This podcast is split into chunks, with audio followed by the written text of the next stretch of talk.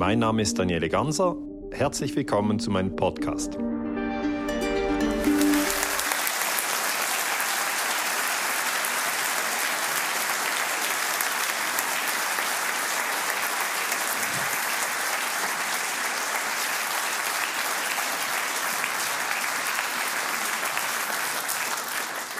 Ähm, als man mir gesagt hat, äh, äh, ich bekomme diesen Preis, habe ich mich sehr gefreut ähm, und ich ähm, habe mir nachgesagt, ich möge doch bitte eine Rede halten. Und da wusste ich zuerst nicht, über was ich sprechen soll. Und dann wurde am 3. Januar 2020, also vor etwas mehr als drei Wochen, wurde ja im Irak der iranische General Qasem Soleimani von einer amerikanischen Drohne ermordet. Und dann habe ich per E-Mail die Frage erhalten, ist die CIA eine Terrororganisation? Ich denke, das ist eine wichtige Frage und ich habe auch den Eindruck, dass ZDF sie nicht beantwortet hat. auch die Süddeutsche Zeitung hat die Frage nicht gestellt, aber die Frage ist trotzdem im Raum und daher möchte ich jetzt in meinem Referat diese Frage behandeln, ähm, einfach weil ich kann ja nicht alle E-Mails beantworten. Ich möchte das auch vielleicht hier kurz erklären. Ich bekomme unglaublich viele Zuschriften, Bücher, Videos, YouTube-Links, E-Mail. Ich, ich bin nur ein Mensch. Ich kann das nicht alles lesen und beantworten. Aber wenn ich es vielleicht hier beantworte, können andere ähm, äh, etwas da, daraus herausziehen. Es ist äh, ganz klar eine brisante Frage, da muss man sich schon klar sein ist es aber meiner Meinung nach eine sehr wichtige Frage und ich möchte auch nicht behaupten, dass ich die umfassende Wahrheit dazu habe. Ich bin einfach ein Historiker, der eine Analyse macht und wenn Sie einen anderen Historiker fragen, wird er eine andere Analyse haben.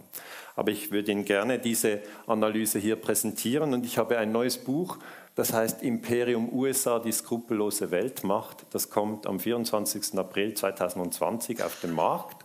Und ich äh, nutze jetzt natürlich Material aus dem neuen Buch. Ich habe gedacht, das kann ich gerne im Bautzen schon ein bisschen einbauen. Auch wenn man das Buch noch nicht kaufen kann, hören Sie jetzt schon etwas äh, zum Thema.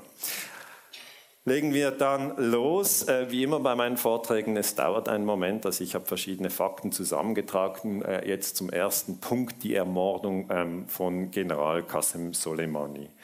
Zuerst möchte ich mit Ihnen einfach gedanklich in den Irak gehen, ja, weil da gibt es immer diese große Verwirrung. Es war ein iranischer General, der im Irak umgebracht wurde. Das ist der erste Punkt. Ähm, äh, hier ein Bild von äh, diesem General, das ist Qasem Soleimani, und er wurde am 3. Januar, also vor drei Wochen grob gesagt, von den USA mit einer Drohne getötet.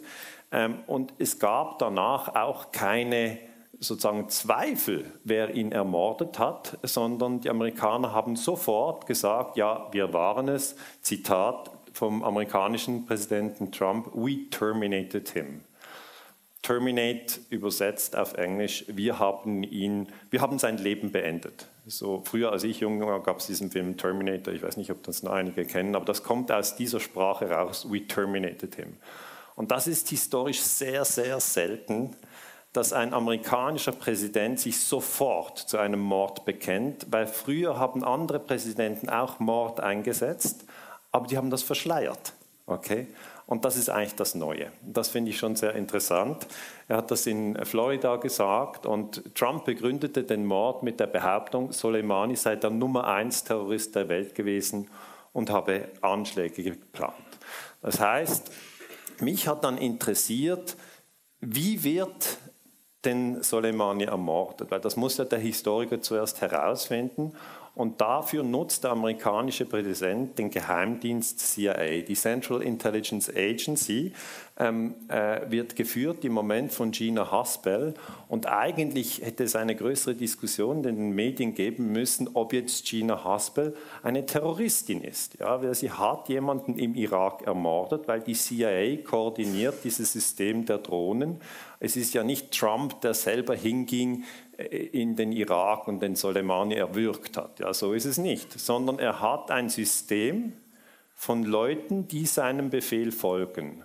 Und dieses System beinhaltet die CIA, es beinhaltet auch das äh, Pentagon, es beinhaltet natürlich die ganze militärische Infrastruktur, die riesig ist in den USA. Also wir müssen wissen, die USA haben ein Budget für das äh, Militär in diesem Jahr 2020 von 730 Milliarden Dollar. das sind zwei Milliarden pro Tag. Also das ist eine riesen Mordmaschine. Äh, und an dem Tag, als Soleimani ermordet wurden, wurde, sind die Aktienkurse von Lockheed Martin, das sind die größten Rüstungskonzerne der Welt, Lockheed Martin, Boeing, Raytheon, das sind die amerikanischen großen Rüstungskonzerne, sind die Aktien sofort nach oben gegangen. Und äh, Gina Haspel ähm, reportedly pushed for Soleimani's killing, das heißt, ähm, das Argument kam sehr, sehr stark aus der CIA. Trump hat sich dann äh, überzeugen lassen und ich habe in der New York Times äh, das so nachgelesen. Sie müssen wissen, die New York Times verbreitet immer auch sehr viel Kriegspropaganda. Zum Beispiel vor dem Angriff auf den Irak hat sie die Geschichte mit den ABC-Waffen verbreitet. Trotzdem müssen wir als Historiker die New York Times nutzen, weil wir kommen nicht viel näher ran an das Weiße Haus. Okay? Das ist die Schwierigkeit. Wir wissen, es ist ein Propagandablatt, aber trotzdem ist es sehr, sehr nahe. Äh, die haben sehr, sehr viele Informationen, die wir sonst nicht hatten. Und die, die New York Times schreibt, äh, Gina Haspel, also die CIA-Direktorin, hat in den Tagen vor der Ermordung von General Soleimani gegenüber Präsident Trump erklärt, dass der General eine größere Gefahr sei als die Gefahr der iranischen Antwort, wenn die USA Soleimani ermorden. Das heißt, die CIA hat, hat, eine Abwägung getroffen, wenn wir ihn ermorden, was passiert, wenn wir ihn nicht ermorden, was passiert, und hat dann entschieden, es ist weniger gefährlich, wenn wir ihn ermorden. Also so wurde das gemacht. Es gab überhaupt keine Diskussion, darf man das oder nicht, sondern es war eine rein imperiale Überlegung. Bringt uns das etwas oder nicht?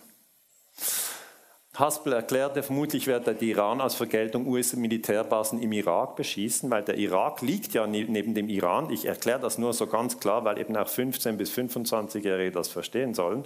Es sind zwei Länder, die liegen nebeneinander. Und der Iran kann natürlich bis zum Irak rüberschießen, aber kann nicht bis zu den USA rüberschießen. Die CIA vertrat die Ansicht, die Ermordung von Soleimani werde die Sicherheit im Nahen Osten erhöhen. Ja, die CIA vertritt immer verschiedene Ansichten. Ähm, die Sicherheit im Nahen Osten haben die USA überhaupt nicht erhöht, sondern natürlich steht die Gefahr im Raum, dass, es, dass der, der Flächenbrand, den sie schon in den letzten Jahren äh, gestartet haben, dass sich der noch weiter ausweitet. Ähm, technisch, wie wird das gemacht? Es gibt jetzt seit den Terroranschlägen vom 11. September gibt es eine Revolution in der Militärtechnik, nämlich wir Menschen haben Drohnen gebaut, das sind Flugzeuge, in denen niemanden drin sitzt. Ich erkläre es halt ganz, ganz einfach. Ja. Äh, in einem normalen Flugzeug sitzt jemand drin, da müssen Sie also einen Piloten ausbilden, das ist teuer. In der, in der Kriegsführung der Zukunft werden Roboter in der Luft bewegt, weil da müssen Sie keine Piloten ausbilden. Und wenn Sie die Roboter noch kleiner machen, haben Sie Economies of Scale, also es wird immer billiger. Und das Problem ist, dass diese Roboter nicht nur einfach rumfliegen, sondern hier unter den Trägern haben die ähm, Raketen, ähm, das das sind Luft-Boden-Raketen, das heißt, die kommen aus der Luft und schlagen in den Boden. Es gibt auch Boden-Luft-Raketen, die kommen vom Boden und gehen in die Luft. Okay? Aber das sind Luft-Boden-Raketen und die CIA verfügt über diese ähm, äh, Drohnen, die sie Reaper, Sensemann nennen. Das ist auch in der, in der, in der, äh, in der Terminologie sehr martialisch. Okay? Die CIA hat Sensemänner in der Luft und mit denen erschießt sie, wen auch immer sie wollen. Ähm, die meisten Opfer sind Zivilisten.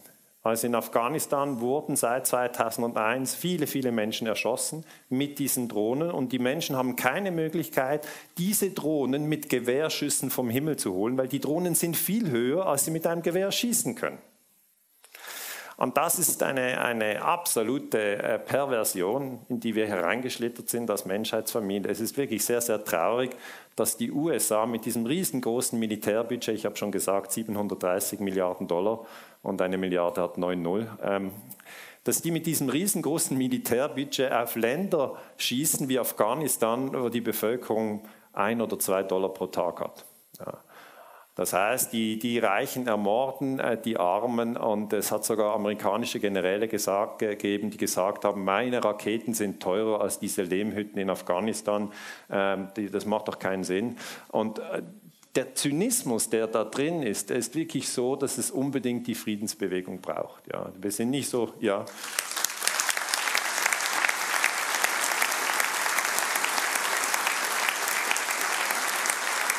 Man kann nicht sagen, die Friedensbewegung ist nicht aktuell oder alles ist erledigt, äh, wir können jetzt Dschungelcamp schauen, sondern es gibt tatsächlich noch ein paar dringende Punkte zu besprechen. Und ich sage in allen Vorträgen, und das haben auch die Vorredner wunderbar betont, dass wir alle zur Menschheitsfamilie gehören. Das heißt, jeder unabhängig von Nation, unabhängig von Einkommen, unabhängig von Bildung, unabhängig von Geschlecht, unabhängig von, von, von, seiner Ausbildung in der Schule, also alle gehören zur Menschheitsfamilie. Und es kann nicht sein, dass einer aus der Menschheitsfamilie den anderen ermordet. Das darf einfach nicht sein. Und gegen das werde ich mich immer einsetzen.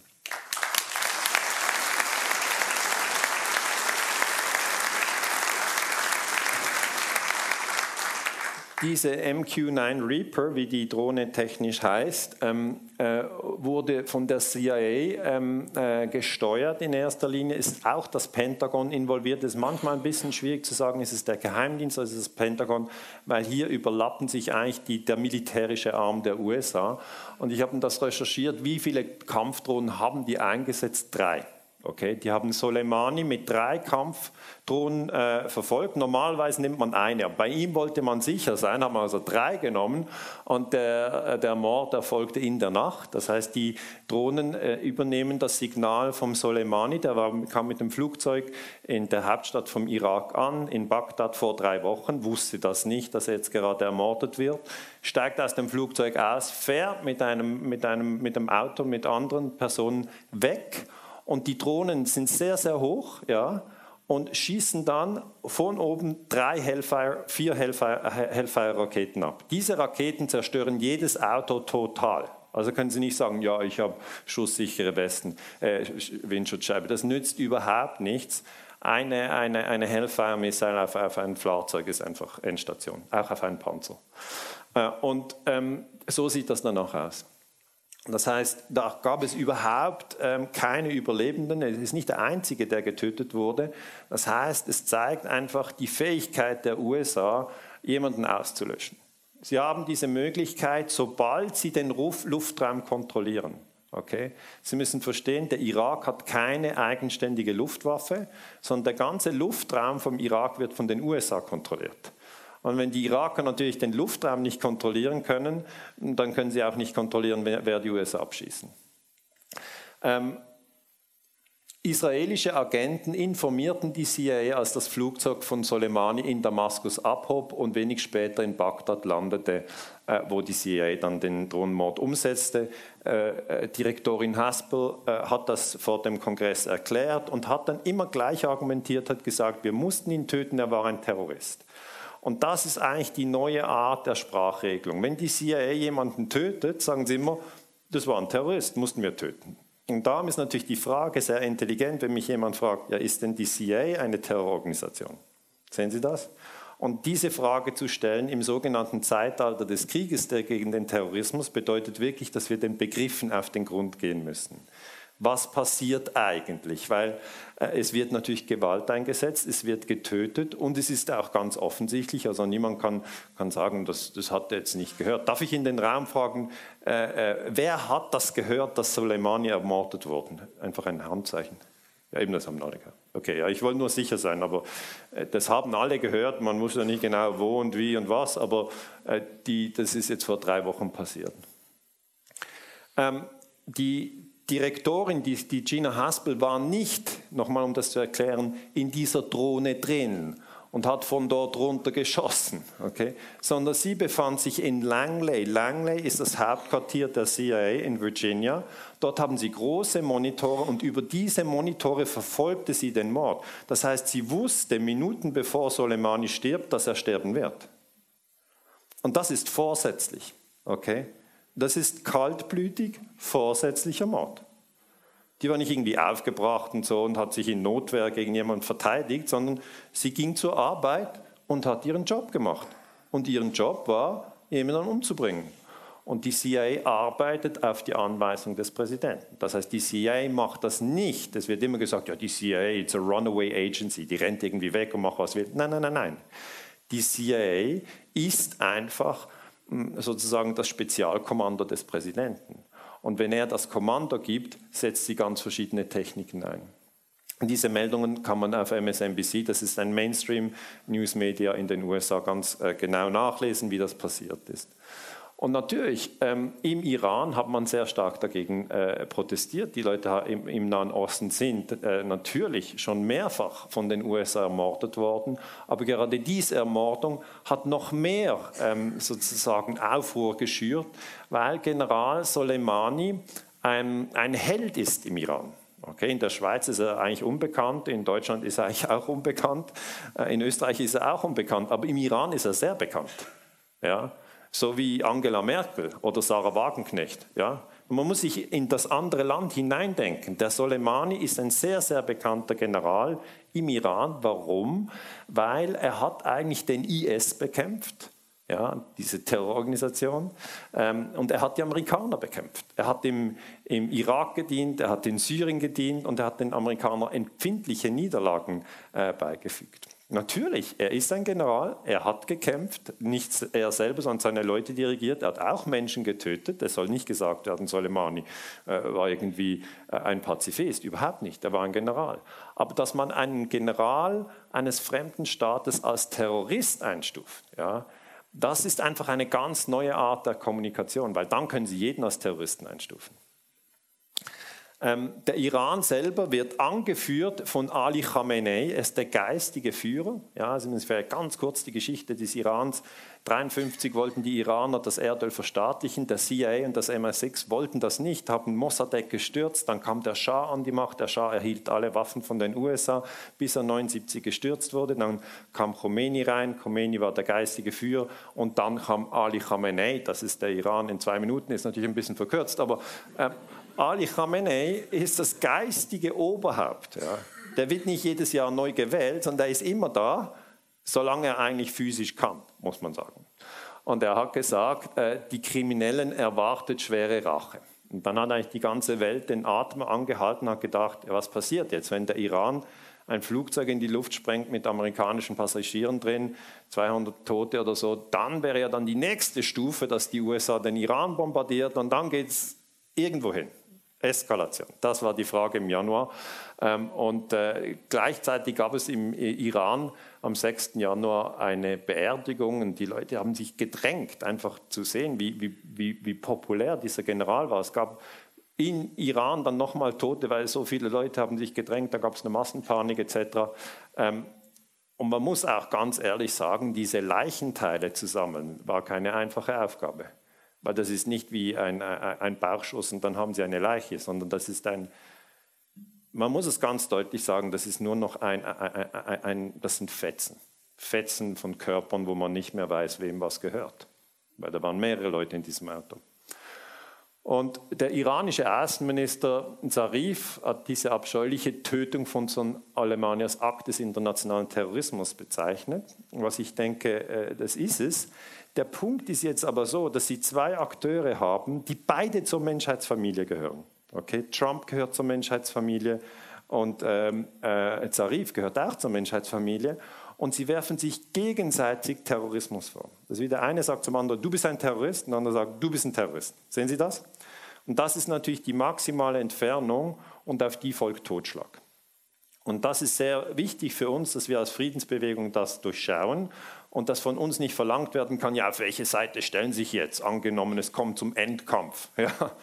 Finden Sie, sollen der Iran noch schnell die Atombombe bauen, dann die USA angreifen oder sollen die USA den Iran auslöschen, bevor der... Nein, die Friedensbewegung hat eine ganz einfache Haltung, wir sollten uns nicht töten. Das war's schon.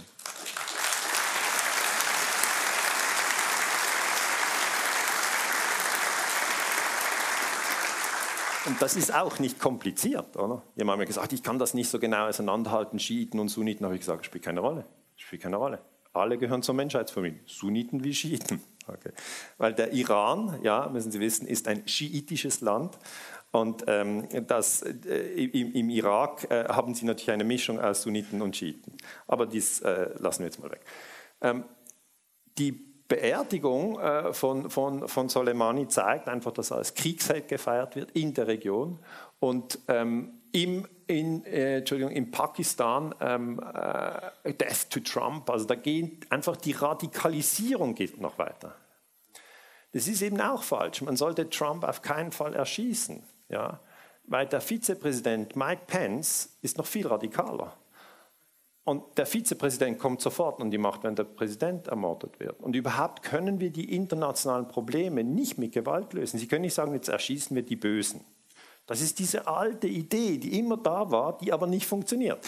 Wenn wir das Böse mit Gewalt ausrotten könnten, dann hätten wir es jetzt nach 2000 Jahren geschafft. Wir hatten die Inquisition, wir hatten die, Hexen, ja.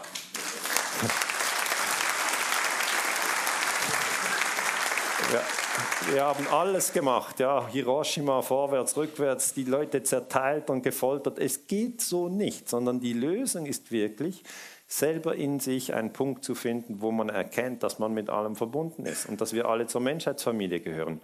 Und wenn diese Einsicht sich verbreitet, dann können wir auch davon wegkommen, immer zu denken, ich muss den oder den noch umbringen, sonst passt mein Tag nicht. Okay? ähm, Rouhani ist der Präsident. Ich habe Ihnen schon gesagt, im Iran ein bisschen eine andere äh, politische Landschaft als in Deutschland oder der Schweiz. Sie haben ein geistiges Oberhaupt und dann haben Sie einen Präsident. Der Präsident ist nicht der mächtigste, sondern das geistige Oberhaupt ist der mächtigste. Aber Rouhani, der Präsident, hat gesagt, was die USA gemacht haben, war ein terroristischer Akt. Dafür müssten sie einen hohen Preis bezahlen. Wenn wir nichts unternehmen, dann werden die USA demnächst noch frecher. Das heißt, die Frage war natürlich sofort, wie geht das weiter? Und noch im Januar, als ich gedacht habe, jetzt bekomme ich diesen Preis, habe ich mich gefragt, ja, wird das jetzt eskalieren oder kann irgendjemand deeskalieren? Und wie deeskaliert man? Indem man weniger tötet vom anderen. Okay, das ist eigentlich die Lösung.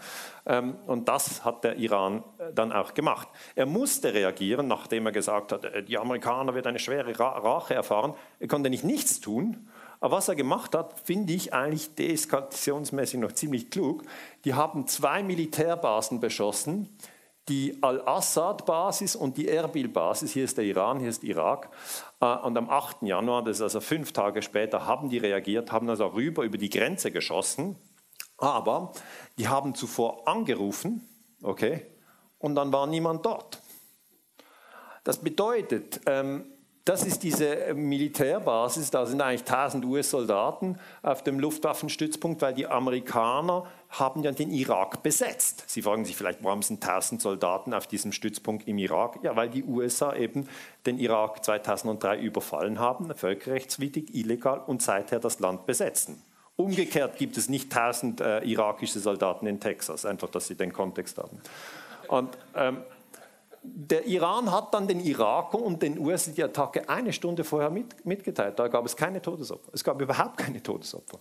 Ähm, das habe ich von Matthias Bröckers, fand ich sehr interessant, hat man wenig kommuniziert. Natürlich, die, Iraker, äh, die Iraner haben hier äh, äh, Militäranlagen zerstört, einige Hangars, ähm, aber nichts passiert. Und das fand ich eine kluge Technik der Deeskalation. Zuerst groß schimpfen, dann anrufen und sagen, dort kommt ein Schlag, geht mal weg, dann dort reinschießen. Ja, es gäbe 500 andere Szenarien. 500 andere Szenarien, wie man dann über 500 Amerikaner umbringt und dann Trump unter Zugzwang kommt und dann in seinem Kabinett die Falken übernehmen. Das sind die, die unbedingt Krieg wollen und sagen, jetzt müssen wir noch mehr Blut vergießen. Das heißt, eine Eskalation, das ist eben auch diese Forschung zur Kuba-Krise, die ich gemacht habe, eine Eskalation kann jeder. Deeskalation ist das, was wir lernen müssen. Nochmal zur Erinnerung, dieser Mann wurde umgebracht, er war ein hochrangiger Kommandant der Streitkräfte Irans, er führte die Quds-Brigaden an und er war eben ein staatlicher Akteur. Das ist der große Unterschied. Äh, wenn man sonst sagt, das sind Terroristen, das sind meistens nicht staatliche Akteure. Äh, und nach dem illegalen Angriff äh, der USA auf den Irak im Jahre 2003 unterstützte Soleimani schiitische Milizen. Also die schiitischen Milizen haben im Irak gegen die USA bekämpft.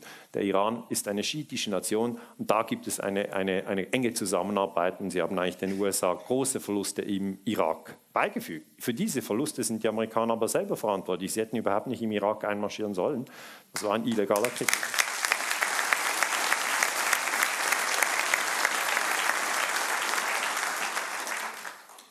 Die Frage, wenn man jetzt sagt, der Soleimani ist ein Terrorist, was in den USA gemacht wird, dann stelle ich die Frage, ja, ist denn General Norman Schwarzkopf auch ein Terrorist? Und das ist natürlich eine ketzerische Frage, ja? weil Norman Schwarzkopf ist ein amerikanischer General und gemäß der amerikanischen Weltsicht kann ein amerikanischer General nie ein Terrorist sein, egal wie viele Leute er umbringt. Das heißt, Terroristen sind immer die anderen. Sehen Sie das Muster?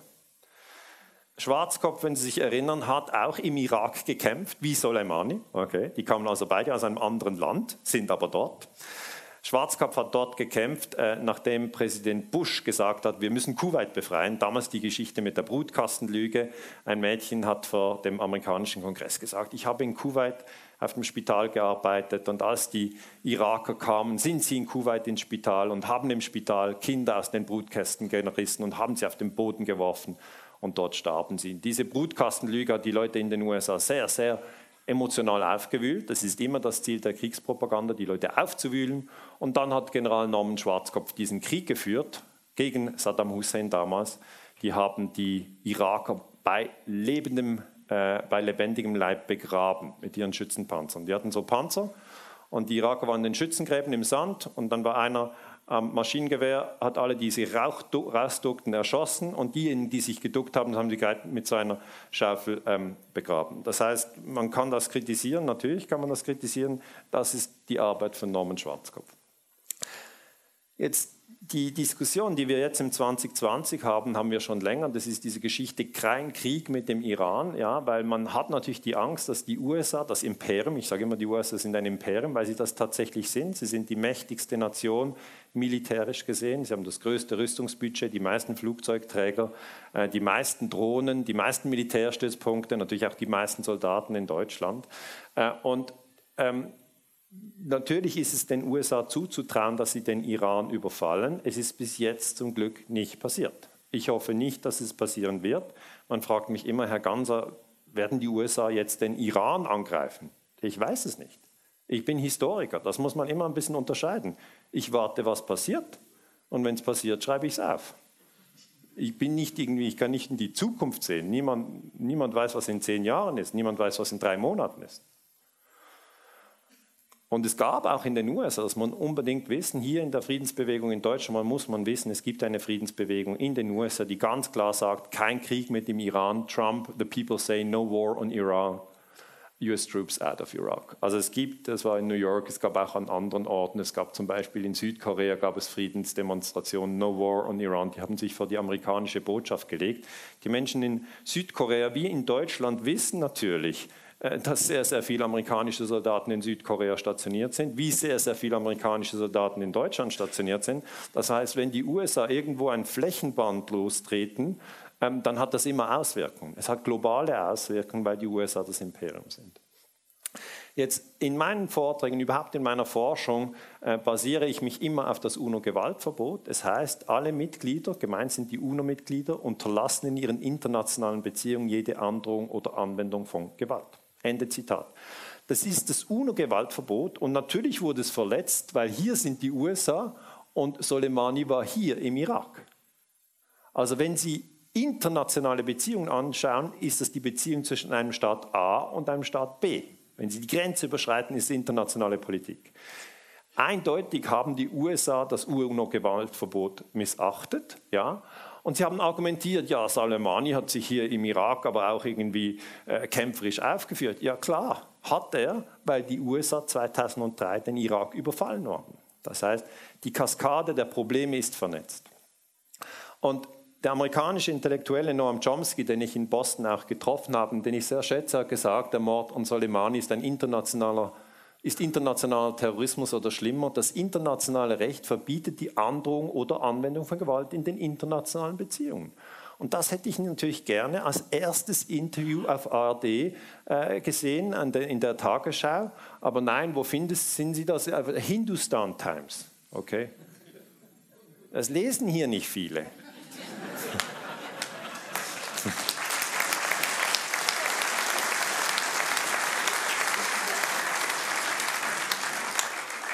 Das heißt, das, was wir uns merken sollten als Friedensbewegung, ist, die Analysen sind schon da. Es gibt in allen Ländern Vertreter der Friedensbewegung, die immer wieder sagen, wir sollten uns nicht töten. Aber tragischerweise kommen die nicht in den Medien oder nur abwertend. Ja? Und das heißt, wenn Sie einen Zwischenfall sehen, macht es sehr oft Sinn, dass Sie eingeben auf Google, dann werden Sie zwar überwacht, ja, aber Sie können das trotzdem eingeben, äh, Iran UNO-Gewaltverbot. und dann auf News und dann haben Sie Artikel zu diesem Thema, ja? weil ich lese auch nicht immer Hindustan Times, aber Sie finden dann, ich gebe natürlich dann ein Soleimani Noam Chomsky, ich suche über die Namen, was sagt der? Und was sagt der? Und das würde ich Ihnen empfehlen. Wenn Sie nur vor der Tagesschau sitzen, ich weiß, das machen Sie nicht mehr, aber einige tun das ja. Das ist ein rituelles Lagerfeuer. Und dann, ja.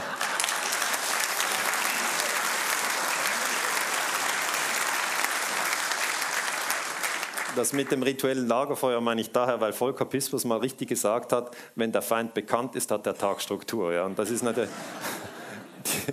Die, Tagesschau erzählt immer, die Russen sind böse oder die Chinesen sind böse oder die Muslime sind böse oder die Türken sind böse und dann wieder von vorne. Und das ist immer jeder Abend, das können Sie morgen schon wieder schauen. Und, aber der Punkt ist ja der, ja, der Punkt ist der, dass wir eigentlich in der Friedensbewegung, die Gedanken sind frei, unsere eigene Analyse durchführen sollten. Und das können Sie sehr gut, indem Sie Begriffe kombinieren. Sie müssen halt selber entscheiden, was Sie interessiert. Und dann müssen Sie die Begriffe eingeben. Dann können Sie heute mit Suchmaschinen sehr, sehr viel spannende Interviews und Texte finden.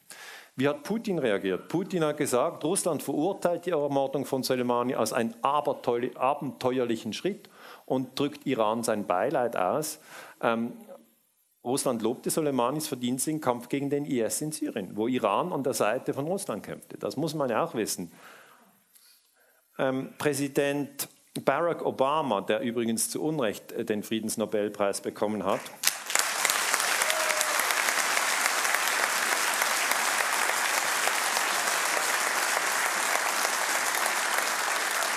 hat Syrien überfallen. Okay? Das ist ein eklatanter Verstoß gegen das UNO-Gewaltverbot. Er hat Syrien bombardiert und zudem hat die CIA in Syrien alle Gegner von Assad bewaffnet in der sogenannten Operation Timber Sycamore ähm, äh, wird ganz, ganz wenig darüber gesprochen, aber es ist gut belegt, es ist so. Ähm, und das heißt, Obama hat in Syrien Terroristen bewaffnet, hat einfach gemacht. Er wollte damit Assad stürzen. Das ist so ein Wahnsinn, wenn man sich sagt, Moment mal, im Krieg gegen den Terrorismus bewaffnet äh, äh Obama äh, Terroristen, da stimmt doch was nicht. Ja, genau. Es stimmt was nicht. Der Krieg gegen den Terrorismus ist eine Lüge. Das muss man mal erkennen. Und ja. Darum schreibe ich oft vom sogenannten Krieg gegen den Terrorismus. Der läuft jetzt seit 2001, also schon seit 20 Jahren. Äh, damals waren die Pentagon-Ausgaben 300 Milliarden Dollar, jetzt sind sie bei 720 Milliarden Dollar. Das ist also ziemlich aggressives Marketing. Und die Iraner, die Iraner haben sich natürlich den Chinesen zugewandt. Sehr, sehr interessant hier.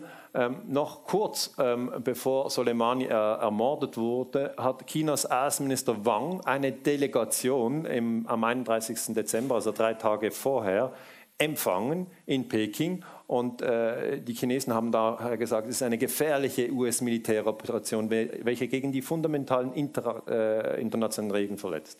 Und das ist so. Ja, es ist ein Verstoß gegen das UNO-Gewaltverbot. Und man stelle sich mal vor, die Chinesen würden in Dänemark jemand mit einer Drohne erschießen und sagen, ja, es war ein Terrorist.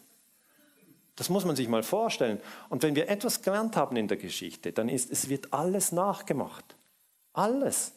Die erste Atombombe viel über Hiroshima, die Zeit über Nagasaki, aber dann ging es nicht lange und dann hatten die Russen Atombomben, die Chinesen hatten eine Atombombe, die Franzosen, die, die Israelis, Pakistan, Indien. Das heißt, sie können es völlig vergessen, wenn sie denken, ja, die Drohnen, die werden nur die USA haben und der nächste Präsident wird weise.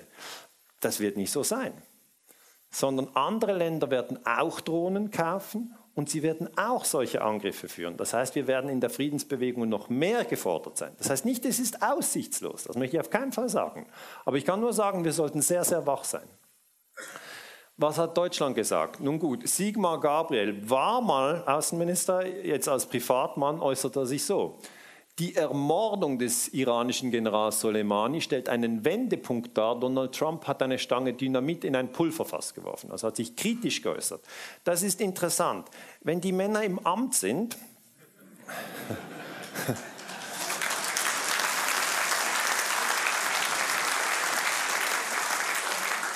folgen die ziemlich klar dem von der NATO und der USA vorgegebenen Meinungskorridor. Erst wenn die außerhalb vom Amt sind, äußern die sich kritisch. Er sagt richtig, 2003 haben die USA in einem völkerrechtswidrigen Krieg im Irak mit der offenkundigen Lüge begonnen, der Diktator Saddam Hussein hat Massenvernichtungswaffen. Also hat richtig in Erinnerung gerufen, dass die USA gelogen und den Irak überfallen haben. Das ist der Kontext von diesem Drohnenmord. Und er sagt, Europa muss den Schulterschluss mit Russland und China suchen, um eine weitere Eskalation zu verhindern. Das heißt, er sagt, Europa ist hier zwischen den USA auf der einen Seite und Russland und China auf der anderen Seite so ein bisschen in einer Zwickmühle, weil er versteht, dass China natürlich versucht, den Einfluss auszubreiten und die Europäer wissen jetzt nicht, können wir den Chinesen vertrauen oder nicht. Was sind denn Chinesen für, für Leute? Da kennen, kennen wir ja gar nicht so genau. Jetzt wollen diese Silk Road bauen, diese, diese, diese, diese Seidenstraße, können wir jetzt denen vertrauen? Und was machen denn die Amerikaner? Die schießen ja überall dort rein, wo diese neue Seidenstraße entstehen soll. Was geht denn ab? Und das ist natürlich für uns Europäer interessant. Ähm, ich würde einfach sagen, es braucht eine unabhängige Analyse. Also wir können nicht einfach die Analyse der Amerikaner übernehmen und sagen, ja, die Amerikaner haben schon gedacht und wir können nicht, ähm, also übernehmen wir äh, die amerikanische Analyse. Ja, was hat denn der amtierende Außenminister? Er hat das entschuldigt. Das ist unglaublich. Er hat gesagt, die US-Militäroperation folgte auf eine Reihe gefährlicher Provokationen Irans. Okay? Also wie gesagt, ja, man muss halt auch mal zurückschlagen. Und dann hat er noch angefügt, es ist nicht einfacher geworden, die Spannung abzubauen. Also, rumgeeiert. Das ist nur rumeiern. Eigentlich müsste er als Außenminister ganz klar sagen, Drohnenmorde gehen nicht. Ende der Durchsage.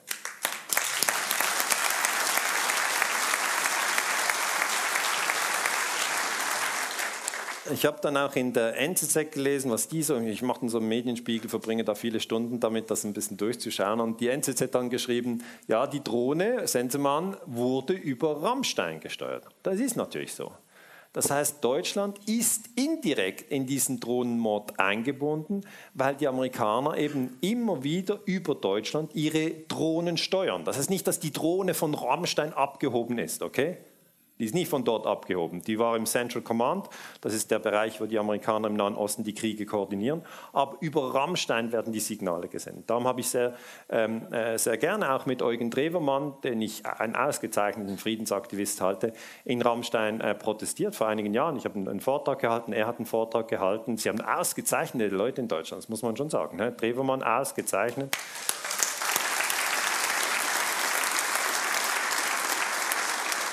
Ich betone das immer, man muss das ein bisschen mehr unterstreichen. Schiller, Goethe, Kant, ähm, das, die, sie haben ausgezeichnete Leute auch in der Geschichte, ja, in der deutschen Geschichte. Und sie werden da immer runtergedrückt und das heißt so, nee, nee, sie können nicht denken, das Pentagon übernimmt. Das ist nicht notwendig, oder? Sie können selber denken, machen sich ihr eigenes Bild.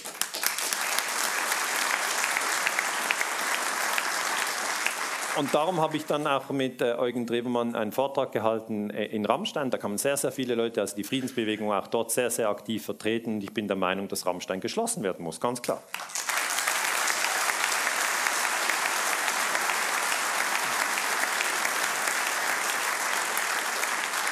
Hier kennen Sie vielleicht Albrecht Müller von den Nachdenkseiten. Das heißt, Sie haben engagierte Menschen. Sie sollten in der Friedensbewegung nie denken, wir sind alleine. Ja, Nein, denken Sie das nicht. Denken Sie, sehr viele meiner Freunde sind auch gegen die Kriege und wir wollen diese Morderei nicht und wir wollen auch nicht, dass wieder von Deutschland Krieg ausgeht. Wir wollen das nicht.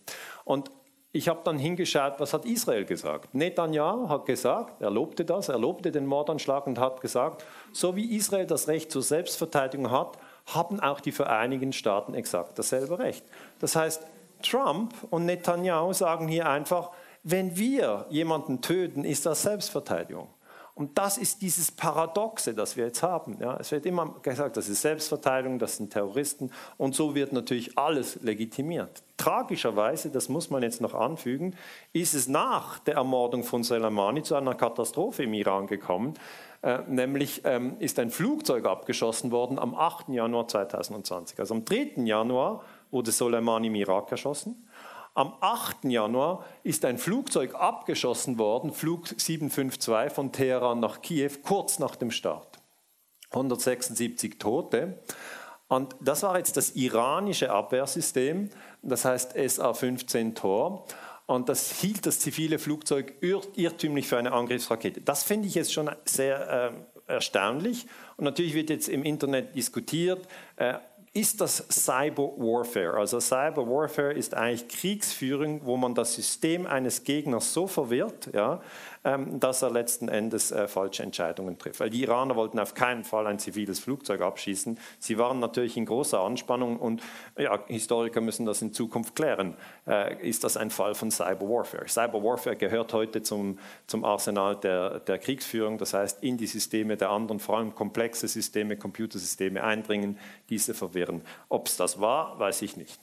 Ähm, ich habe mich dann interessiert, und das würde ich Ihnen auch empfehlen, wie berichten die verschiedenen Medienmarken. Sie haben etwa 80 Medienmarken von KenFM über Nachdenkseiten, über Nuovisor, über Russia Today bis zu Spiegel, ARD ähm, ähm, und äh, Süddeutsche Zeitung, FAZ. Und auf dem Mediennavigator haben alle diese Medienmarken einen Platz.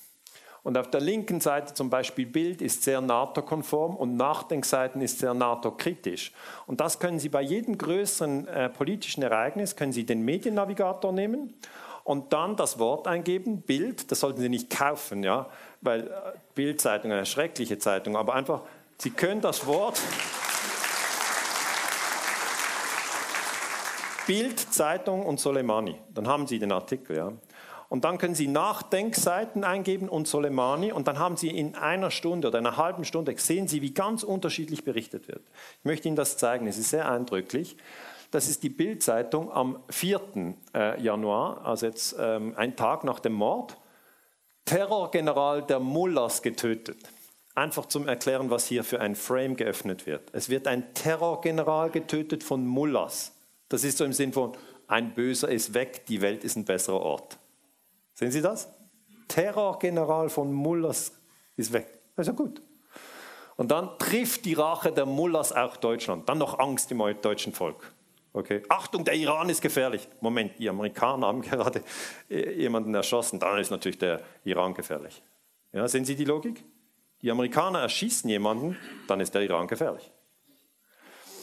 Wie berichten die Nachdenkseiten? Ganz anders. Sie bringen diese Karte am 6. Januar und zeigen hier im Iran keine amerikanischen Truppen, aber 67.000 US-Truppen im Nahen Osten, aufgeteilt natürlich in den Irak, äh, in Saudi-Arabien, in Kuwait, in Bahrain, in Katar, in Jordanien, übrigens äh, auch die Bundeswehr äh, natürlich im Syrienkrieg. Das heißt, das ist eine strategische Analyse, die ist wertvoll. Ja.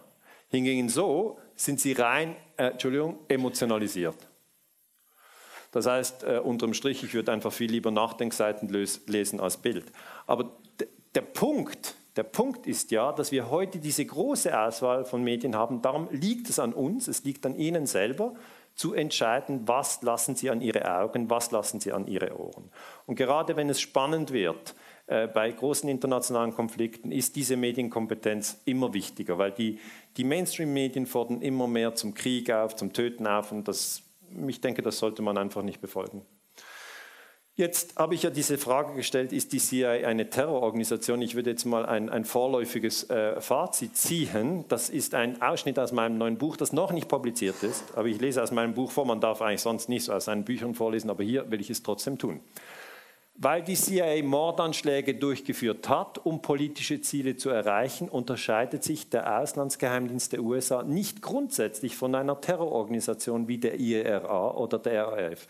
Irish Republican Army, das ist der Kampf in Nordirland, einige können sich erinnern, oder RAF ist die Rote Armee-Fraktion, das war ein Kampf in Deutschland, einige können sich erinnern, die haben auch Menschen getötet die auch Gewalt einsetzten, um politische Ziele zu erreichen. Noam Chomsky bezeichnet die USA daher als den führenden terroristischen Staat. Dann geht es weiter, sehr, sehr spannend, kann ich Ihnen nicht verraten. Aber nein, ich, ich bin, ich stehe also zu dieser Aussage, dass die CIA sich grundsätzlich nicht von einer terroristischen Organisation unterscheidet. Warum? Weil sie tötet. Okay? Sie tötet, um politische Ziele zu erreichen. Und genau das tut eine, eine Terrororganisation auch. Eine Terrororganisation bringt nicht jemanden um, um Geld zu verdienen. Die überfallen nicht ein, ein, ein Bankhaus und erschießen die Leute und gehen mit zwei Millionen nach Hause. Nein, nein, nein. Die zielen gezielt auf Menschen und bringen die um. Das heißt, ähm, ich möchte noch ein paar andere Punkte, da gehe ich aber schneller durch die Ermordung von Alfred Herrhausen in Deutschland 89. Ich kann Ihnen nur sagen, als ich das Bild von Soleimani gesehen habe, hat mich das sehr an Herrhausen erinnert. Herrhausen ähm, wurde in, in, in Bad Homburg bei Frankfurt am 30. November 89 ermordet. Er war der Chef der Deutschen Bank. Und das war damals auch ein, ein, ein, ein schwerer Mord. Und natürlich, der, der es gemacht hat, ist ein Terrorist. Wenn niemand sagen, ja, wenn es ein Geheimdienst ist, dann ist es ein, ein Beitrag zur Sicherheit. Sondern ähm, das war der Mann. Er war ein ungewöhnlicher Banker, weil er vertrat die Forderung nach einem Schuldenerlass für Entwicklungsländer. Und das wollten natürlich gewisse Menschen nicht, weil sie sehr, sehr viel Geld mit den Schulden und den Zinsen der Entwicklungsländer verdienen. Also das ist eine spannende Geschichte, ich kann das nicht ausführen. Und als Herrhausens Wagen durch eine Lichtschranke fuhr, explodierte eine Bombe, die sich außerhalb des Wagens auf dem Fahrrad befand. Es war also damals keine Drohne. Okay, er wurde nicht mit einer Drohne getötet, weil 1989 gab es noch keine Drohne, äh, die sozusagen Raketen abschießen konnte. Das gab es damals technisch noch nicht. Und äh, am 2019 ähm, hat, äh, äh, haben die Ermittler gesagt, das Verfahren ist noch offen, die Ermittlungen dauern an. Bundesanwaltschaft in Karlsruhe. Also die, die Sache zieht sich in die Länge. Ich weiß nicht genau, wie das rauskommt, aber ich möchte mal den Unterschied zeigen. Soleimani wissen wir schon jetzt. Die CIA hat ihn ermordet. Bei Herrhausen wissen wir es nicht. Wir wissen es immer noch nicht. Das müsste man ein bisschen vorwärts machen, eigentlich grundsätzlich. Und es muss natürlich alles geprüft werden. Das heißt immer dritte Generation RAF etc., aber eigentlich muss alles untersucht werden. Ähm, es gab auch Mordanschläge auf Fidel Castro in Kuba. Ich möchte Ihnen hier nur erklären, die Ermordung von Soleimani ist nicht an und für sich etwas Neues, sondern neu ist nur, dass das noch am gleichen Tag aufgeklärt wurde, weil Trump gesagt hat, ja, ich habe ihn umgebracht. Das ist das Einzige, was neu ist. Also äh, wenn Sie Fidel Castro äh, vielleicht in Erinnerung haben, hier Kuba, äh, im Norden die USA. Und äh, Fidel Castro hat in Kuba den Diktator Batista gestürzt. Batista hat das Land ausgebeutet ähm, und war natürlich äh, äh, geschützt durch die USA. Und dann, als Fidel Castro ihn gestürzt hat, hat der CIA gesagt, jetzt, jetzt bringen wir Fidel Castro um. Die haben die Schweinebucht-Invasion gemacht ähm, und äh, Castro ist auch nach Ostberlin gereist, das ist 72, ähm, hat hier Autogramme gegeben und dann ist er auch in die USA gereist, hat Nixon getroffen und Nixon mochte ihn nicht. Ja. Nixon mochte Fidel Castro überhaupt nicht und Eisenhower auch nicht und die Amerikaner haben gesagt, den Fidel, den wollen wir stürzen. Darf man das? Nein. Warum nicht? Wegen dem UNO-Gewaltverbot. Was sagt das UNO-Gewaltverbot? Alle Mitglieder der UNO unterlassen in ihren internationalen Beziehungen jede Androhung und Anwendung von Gewalt. Ende der Durchsage. Eisenhower hat damals eine Invasion gemacht. Hier wieder der Pfeil. Das ist ein Land, das ist das andere Land. Wenn von einem Land das andere Land überfallen wird, dann ist es illegal. Es ist illegal. Die USA haben Kuba überfallen, nicht Kuba hat die USA überfallen. Ja. Aber natürlich hat Kuba die schlechte Presse bekommen. Das heißt, diese Invasion der Schweinebucht hat, wurde von der CIA durchgeführt, hat nicht funktioniert, muss man sagen, hat nicht funktioniert. Und dann hat die CIA, äh, das übrigens im Buch noch genauer dargelegt, dann hat äh, äh die CIA dieses Gewaltverbot immer missachtet. Die CIA hat sich nie an das Gewaltverbot gehalten, sondern hat dann äh, eigentlich direkt versucht, Fidel Castro zu töten. Und das wurde erst 1975 aufgedeckt von einem sehr mutigen Amerikaner, von Frank Church, der hat einen Untersuchungsbericht gemacht im Senat zusammen mit anderen Senatoren, der heißt Alleged Assassination Plots Involving Foreign Leaders. Das heißt angebliche äh, äh Mordanschläge auf ausländische Führer. Und er hat gesagt, 53 Seiten lang brisant Bericht, hat er gesagt, dass die CIA Mordanschläge auf Fidel Castro geplant hatte, aber Fidel hat das alles überlebt. Okay, die haben also Muscheln präpariert, weil sie wussten, der taucht gerne, die sollten explodieren. Dann haben sie der Mafia Geld gegeben, die haben alles gemacht. Und das ist jetzt heute historisch publik. Ja. Ähm, als Kuba 1961 in der UNO gesagt hat, die USA versuchen Fidel zu töten, haben die USA das abgestritten. Okay, also das war damals nicht bekannt. Der US-Botschafter gesagt, Adlai Stevenson, dies seien widerwärtige Anschuldigungen, völlig lächerlich und dass die USA trotz der geringen Zugeeignung, die sie für Fidel Castro und seine Anhänger hegten, Mordanschläge als ein Mittel zur Durchsetzung ihrer politischen Ziele ablehnen. In der, in, zur gleichen Zeit hat die CIA die Mordanschläge durchgeführt. Jetzt wissen wir als Historiker nicht, ob Adlai Stevenson einfach keine Ahnung hatte, kann sein, oder ob er log, kann auch sein. Ähm, in der CIA wissen wir jetzt, es geht immer sehr lange, bis wir das aufdrösen, aber in der CIA war Richard Bissell, dieser Mann, zuständig für verdeckte Operationen und er hat 1961 in der CIA eine Abteilung für Mordanschläge aufgebaut. Also das gibt es schon lange.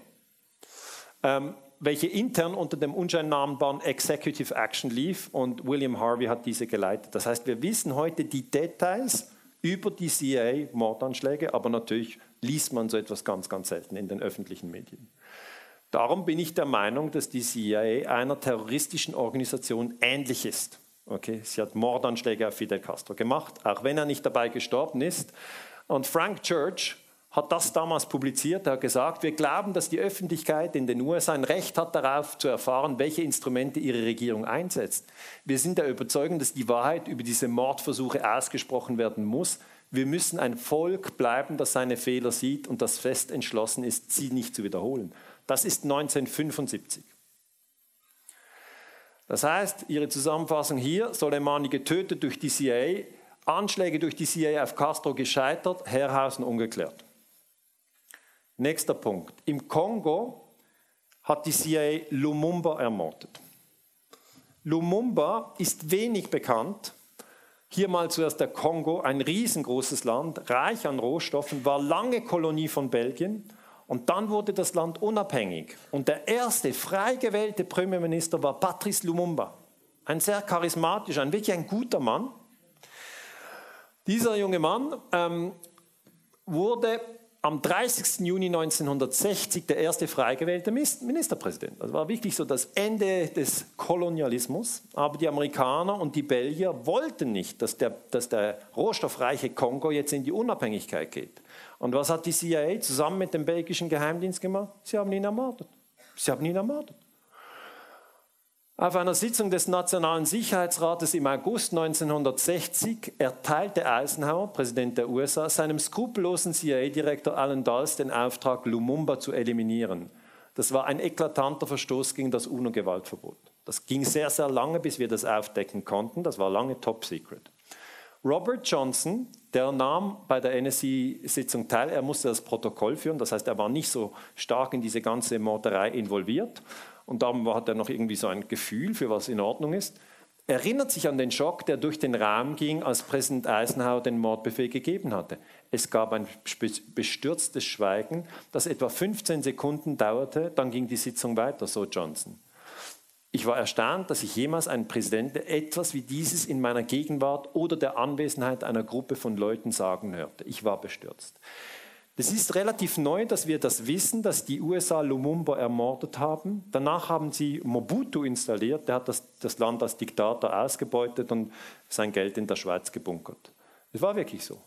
Und Alan Dulles, der Direktor der CIA, gab dem Leiter der CIA-Station im Kongo, Devlin, den Auftrag, die Ermordung von Lumumba zusammen mit Belgien in die Wege zu leiten. Das heißt, das macht nicht der Präsident, okay? Das macht nicht der Präsident, der geht nicht rüber und erschießt Lumumba, so geht es nicht, sondern er sagt seinem Chef vom CIA, den müssen wir töten, der spricht mit seinem Mann von der CIA im Kongo und der entwickelt einen Plan und sagt, wir geben den Lumumba seinen Gegner, die hassen ihn, die werden ihn umbringen. Und genau so ist es passiert.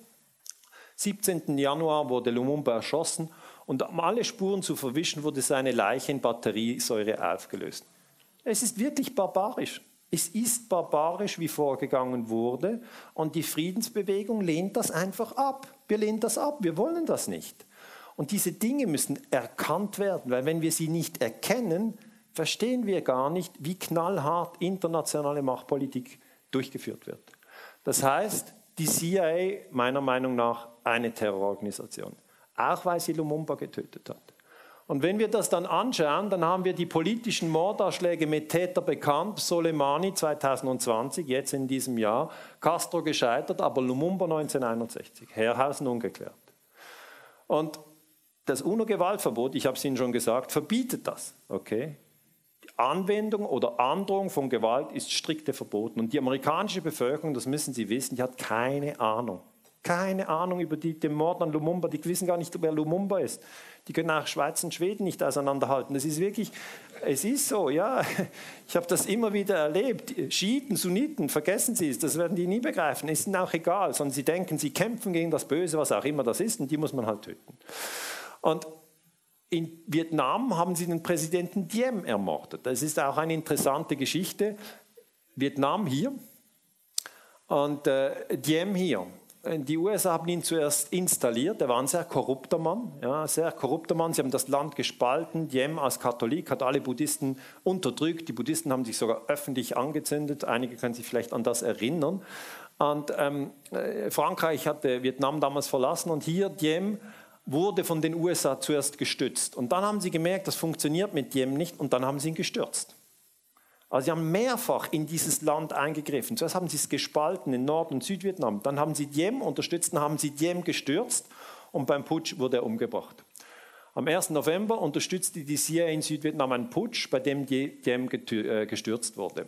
Das war ganz klar illegal, wird auch vom Senat behandelt in dieser Untersuchung zu Castro und Lumumba.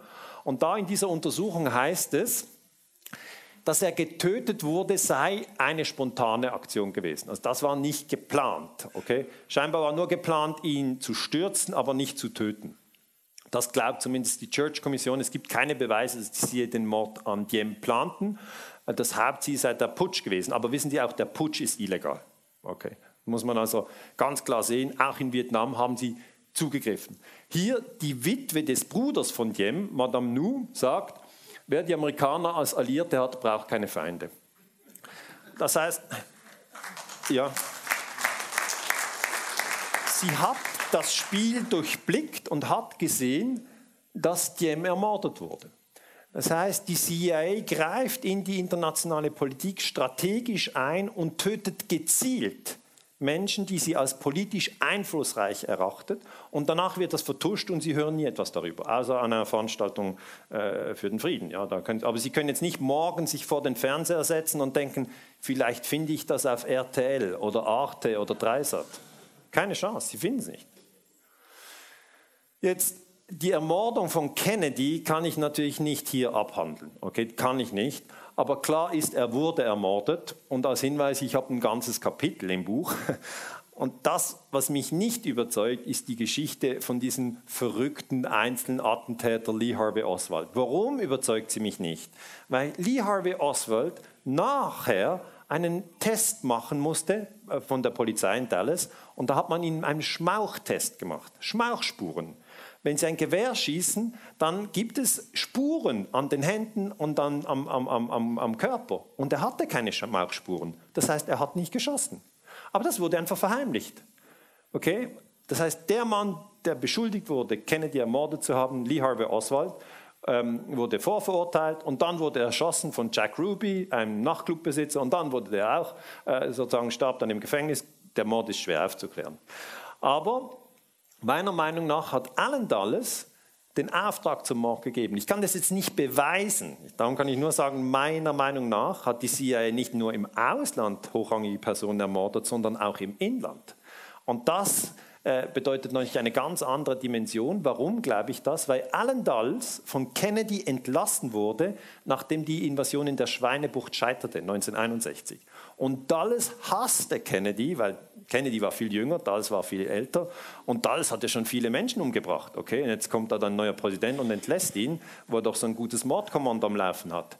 Ähm, und darum sage ich möglicherweise. Okay, er hat ihn nicht selber ermordet, aber er ist für mich der Haupttatverdächtige, weil danach hat Johnson, der war Vizepräsident, und wenn der Präsident umgebracht ist, kommt der Vizepräsident ins Amt war Dulles in der Warren-Kommission. Das war die Kommission, die den Mord untersucht hat und gesagt hat, das war ein Einzeltäter, das war ein Verrückter, das war Lee Harvey Oswald. Während der ganzen Zeit, als Alan Dulles in dieser Kommission saß, wusste nur er, dass die CIA eine Abteilung für Mordanschläge hat und schon Lumumba und im gleichen Jahr Diem umgebracht hatte und Anschläge auf Fidel Castro machte. Das wusste sonst niemand. Das war damals geheim. Heute 2020 haben wir den ganzen Überblick und wir sehen einfach, Allendals hat eine Mordabteilung und ist zuständig für die Aufklärung vom Kennedy-Mord. Da hat natürlich alles getan, dass dort nichts aufgeklärt wird. Okay, also Kennedy habe ich jetzt hier äh, unter unklar reingestuft, weil das würde einfach zu viel Zeit brauchen. Ich mache sicher mal einen Vortrag über den Kennedy-Mord.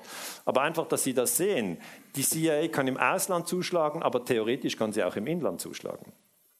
Und gehen wir noch nach Chile, weil die Leute haben das Gefühl, ja gut, das ist vielleicht nur im Irak oder nur in Vietnam oder nur in Afrika oder nur in Nordamerika. Nein, nein, es ist auch in Südamerika. Das ist ein globales System, weil ein Imperium, und die USA sind ein Imperium, muss global zugreifen, wenn es seine Machtinteressen durchsetzen will. In Chile wurde 1970 René Schneider ermordet. Hier mal die Karte, hier ist Chile in Südamerika. Und in Chile wurde 1970 ähm, Allende zum Präsidenten gewählt. Da hatten die USA überhaupt keine Freude dran und sie wollten ihn stürzen. Wenn Sie einen Präsidenten stürzen wollen in Lateinamerika und Sie sind die CIA, dann rufen Sie zuerst sein Militär an und sagen, Leute, stürzt euren Präsidenten, wir mögen den nicht. Und wenn Sie gefügige Militärs haben, dann machen die das. Dann haben Sie einen Putsch der Generäle. Das ist in Chile später passiert. Pinochet hat die Macht ergriffen.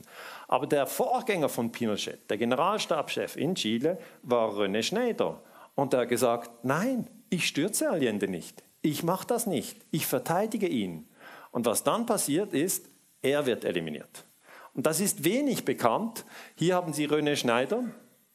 Als Oberbefehlshaber des Heeres, äh, der Chairman of the Joint Chiefs of Staff, einfach der höchste Offizier, hat René Schneider sich dem Drängen der USA widersetzt, einen Militärputsch durchzuführen. Und dann wurde am 22. Oktober 1970 von einer CNI, von der CIA organisierten Kommando entführt und angeschossen und er lag drei Tage später seinen Verletzungen.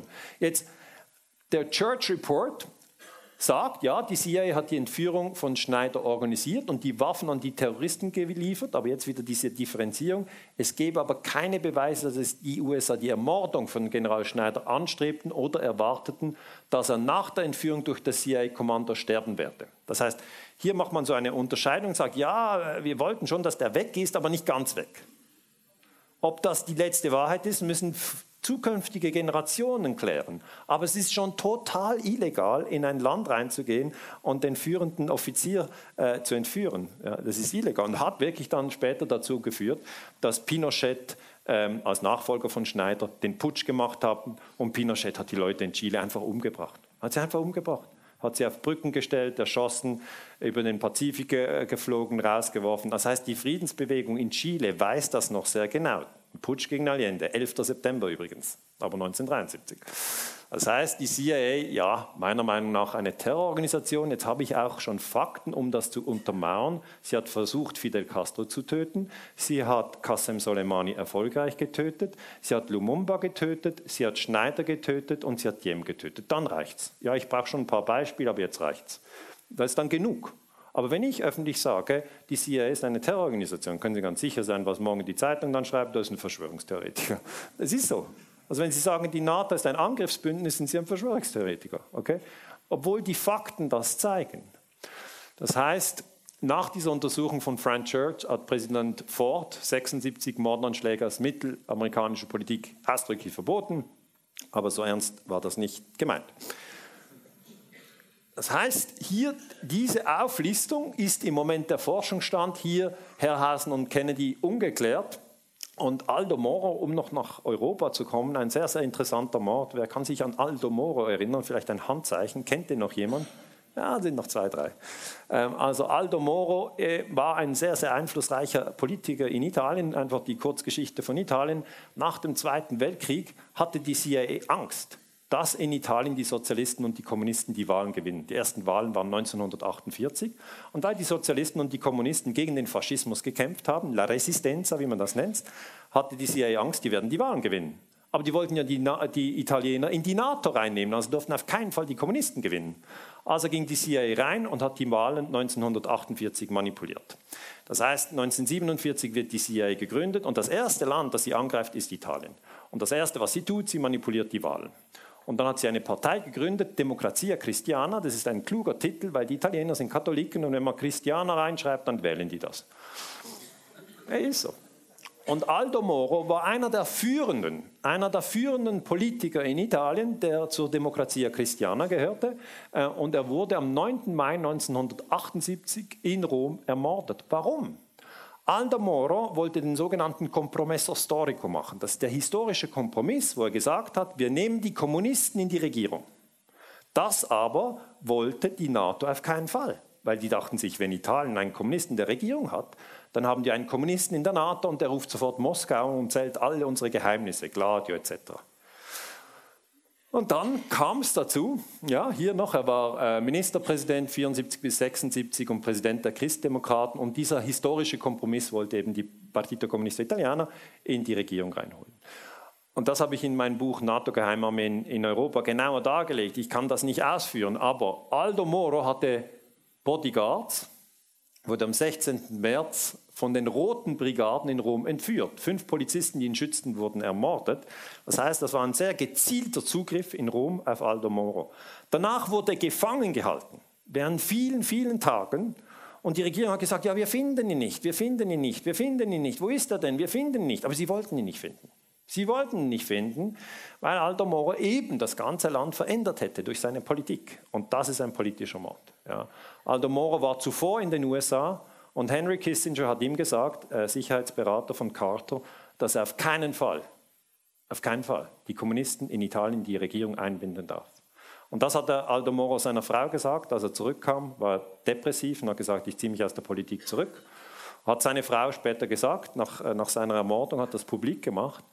Und 55 Tage wurde er gefangen gehalten und dann wurde seine Leiche ähm, in Rom genau zwischen den Parteisitzen von Christdemokraten und Kommunisten ähm, äh, platziert in einem Kofferraum von einem Auto. Das heißt ein hochsymbolischer Mord in Italien. Und es ist immer schwierig gewesen herauszufinden, ja, die Brigate Rosse, die gab es, sind rote Brigaden, haben die den Mord gemacht oder haben die Amerikaner die Brigate Rosse aus dem Hintergrund gesteuert? Und so sieht es aus. Einer der besten Richter in Italien ist äh, Ferdinando Imposimato und er sagt, Aldo Moro war ein Opfer von Gladio, das ist die Geheimarmee der NATO in Italien. Ich habe diese Wahrheit erst 30 Jahre nach seinem Tod herausgefunden, durch das Geständnis von Steve Pizzenik. Da muss man wieder ein neuer Name. Wer ist denn Pizzenik? Nie so bekannt. Und seine vier wichtigen Berichte, welche vor Ita den italienischen Richtern geheim gehalten wurden. Pizzenik war ein Amerikaner und er war ein Vertreter, ein Vertrauter von Henry Kissinger. Er arbeitete im Außenministerium als Terrorismusexperte. Und er wurde von Carter 78 nach Rom geschickt und beriet dort Innenminister Francesco Cossiga, während der Aldo Moro in der Hand der Entführer war. Das heißt, Aldo Moro ist in der Hand der Entführer, dann kommt ein Amerikaner und berät die Regierung. Das ist immer ein schlechtes Zeichen. Und Pizzenik sagte später, ich bedauere Aldo Moros Tod, aber wir mussten die Roten Brigaden instrumentalisieren, damit sie ihn töten. Als stellvertretender Staatssekretär der amerikanischen Regierung und persönlicher Berater des italienischen Innenministers war es meine Aufgabe, Italien zu stabilisieren. Und was heißt stabilisieren? Stabilisieren heißt, dass man einen Politiker ausschaltet, den man nicht mehr will. Wird kaum diskutiert, wird kaum diskutiert, ähm, aber ähm, Aldo Moro, auch hier Brigate Rosse, aber infiltriert durch die USA. Das heißt, diese Terroranschläge sind schwierig, sie sind komplex aber ähm, ich denke, ich hoffe, dass es für Sie interessant war, hier ein bisschen mehr zu verstehen über politische Morde. Und Soleimani komme ich zum Schluss. Ich will ja nicht, dass Sie mit einer Depression nach Hause gehen. Der erste Punkt ist, das Gewaltverbot verbietet politische Morde. Okay? Es ist nicht irgendwie unklar, ob man das darf oder nicht. Es ist einfach total verboten. Okay? Alle Mitglieder unterlassen in ihren internationalen Beziehungen jede Androhung oder Anwendung von Gewalt. Wurde 1945 unterschrieben, auch von den USA. Erster Punkt. Oh, da habe ich noch einen Punkt. Zweiter Punkt. Aus Sicht der USA ist es geostrategisch interessant, Deutschland und Russland gegeneinander aufzuhetzen. Das müssen Sie verstehen und darum ist es so wichtig, dass Sie die Freundschaft pflegen. Sie müssen die Freundschaft Berlin, Moskau pflegen, weil es, ja.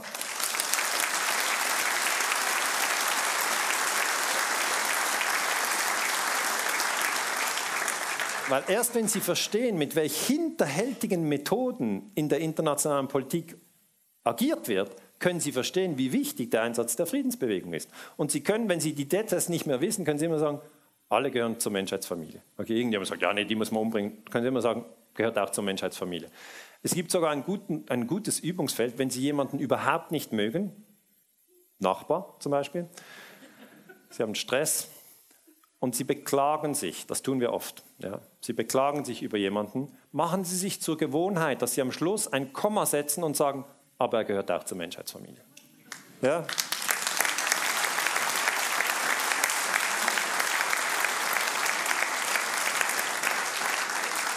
Das, das bricht den Stachel. Ja. Mein Ex-Freund. Aber er gehört auch zum Ex-Freund. Also hier ein Bild Putin und Merkel 11. Januar 2020, das ist jetzt ganz neu.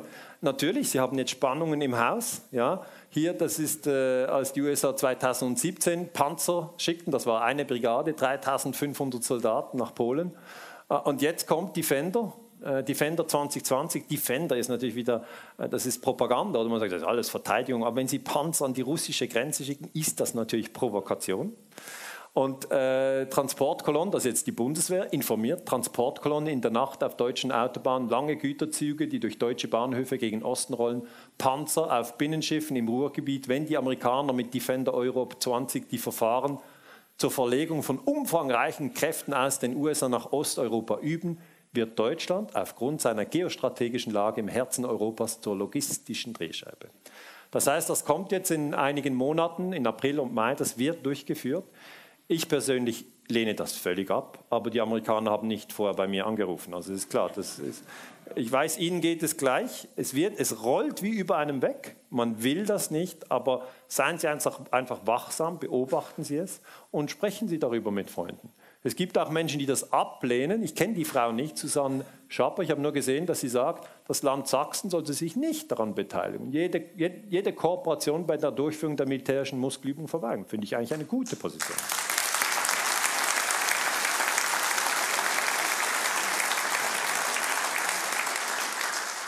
Und Putin hat natürlich den historischen Kontext richtig gesagt. Er hat gesagt, die NATO hat versprochen, sich nicht auszudehnen. Ja. Die NATO hat das aber gemacht. Die Russen haben ihre Soldaten aus der DDR abgezogen, ohne einen Schuss zu feuern. Also man muss wirklich sagen, Deutschland sollte Russland dankbar sein, weil das war eine friedliche Wiedervereinigung. Und das war nur möglich dank Gorbatschow und Kohl, weil sie sich gut verstanden und vertraut haben.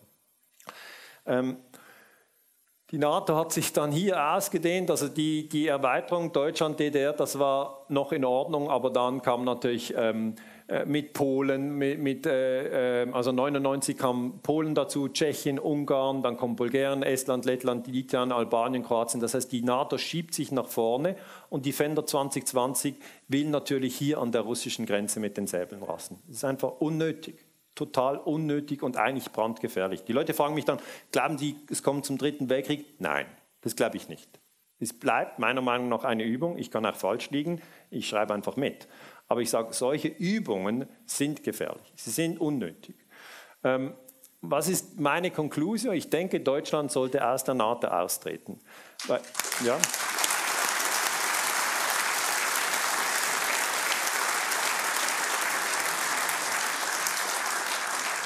Die NATO hat immer gesagt, sie sei ein reines defensives Bündnis. Das stimmt nicht. 1999 hat sie Serbien bombardiert. Das können Sie alle selber recherchieren, ob das passiert ist oder nicht. Das ist nicht defensiv. Okay, das ist nicht defensiv.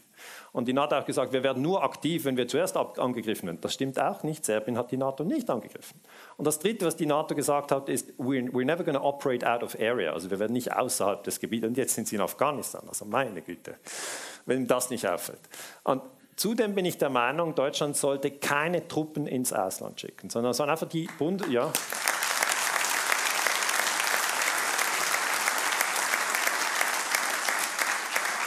Es wäre einfach für die Stabilität der Welt viel besser, wenn auch die USA einfach ihre Truppen im Inland hätten. Einfach in den USA und dort bleiben. Und, ja.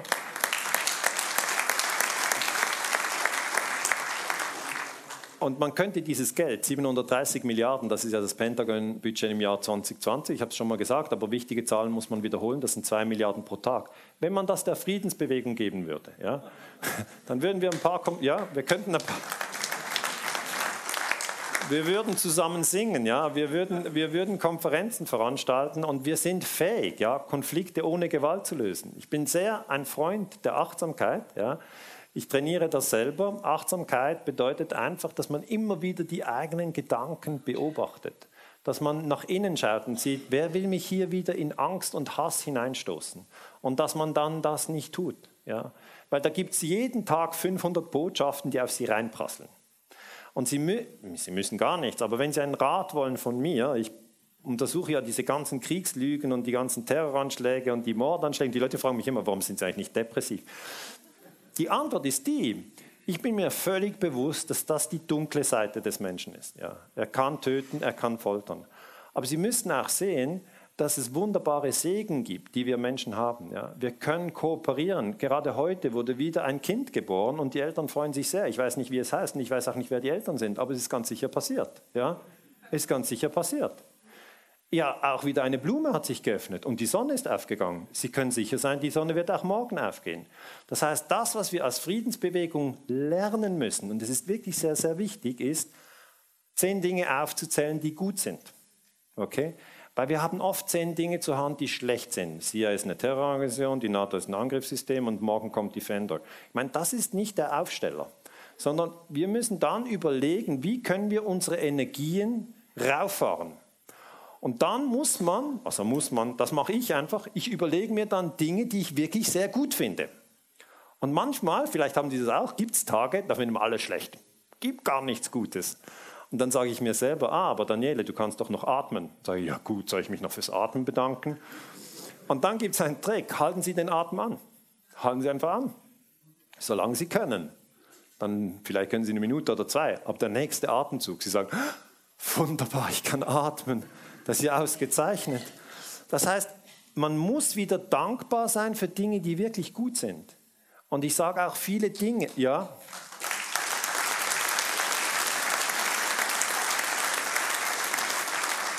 Ich bin jetzt persönlich auch dankbar für diesen Abend, den wir hier zusammen verbringen durften. Es ist ein Geschenk, dass man das hier erleben kann, dass es das gibt. Es gibt nicht nur Krieg, sondern es gibt auch Friedensbewegung. Und das ist eine Freude. Das ist richtig eine Freude.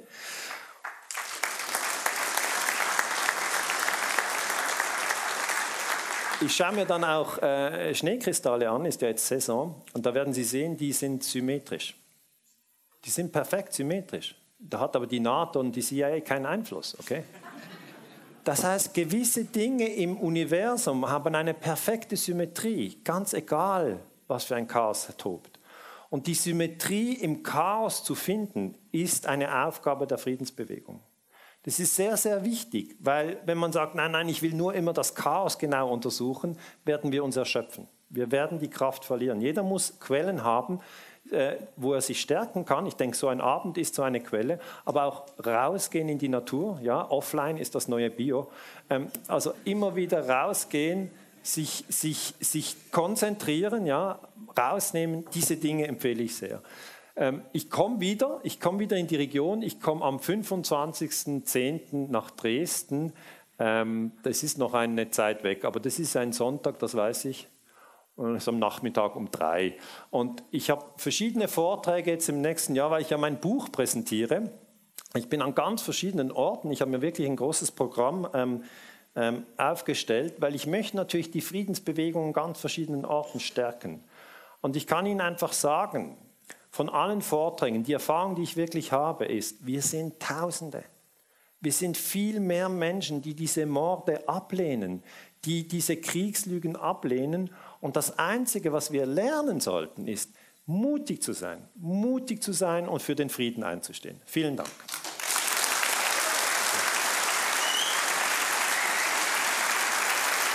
Und dann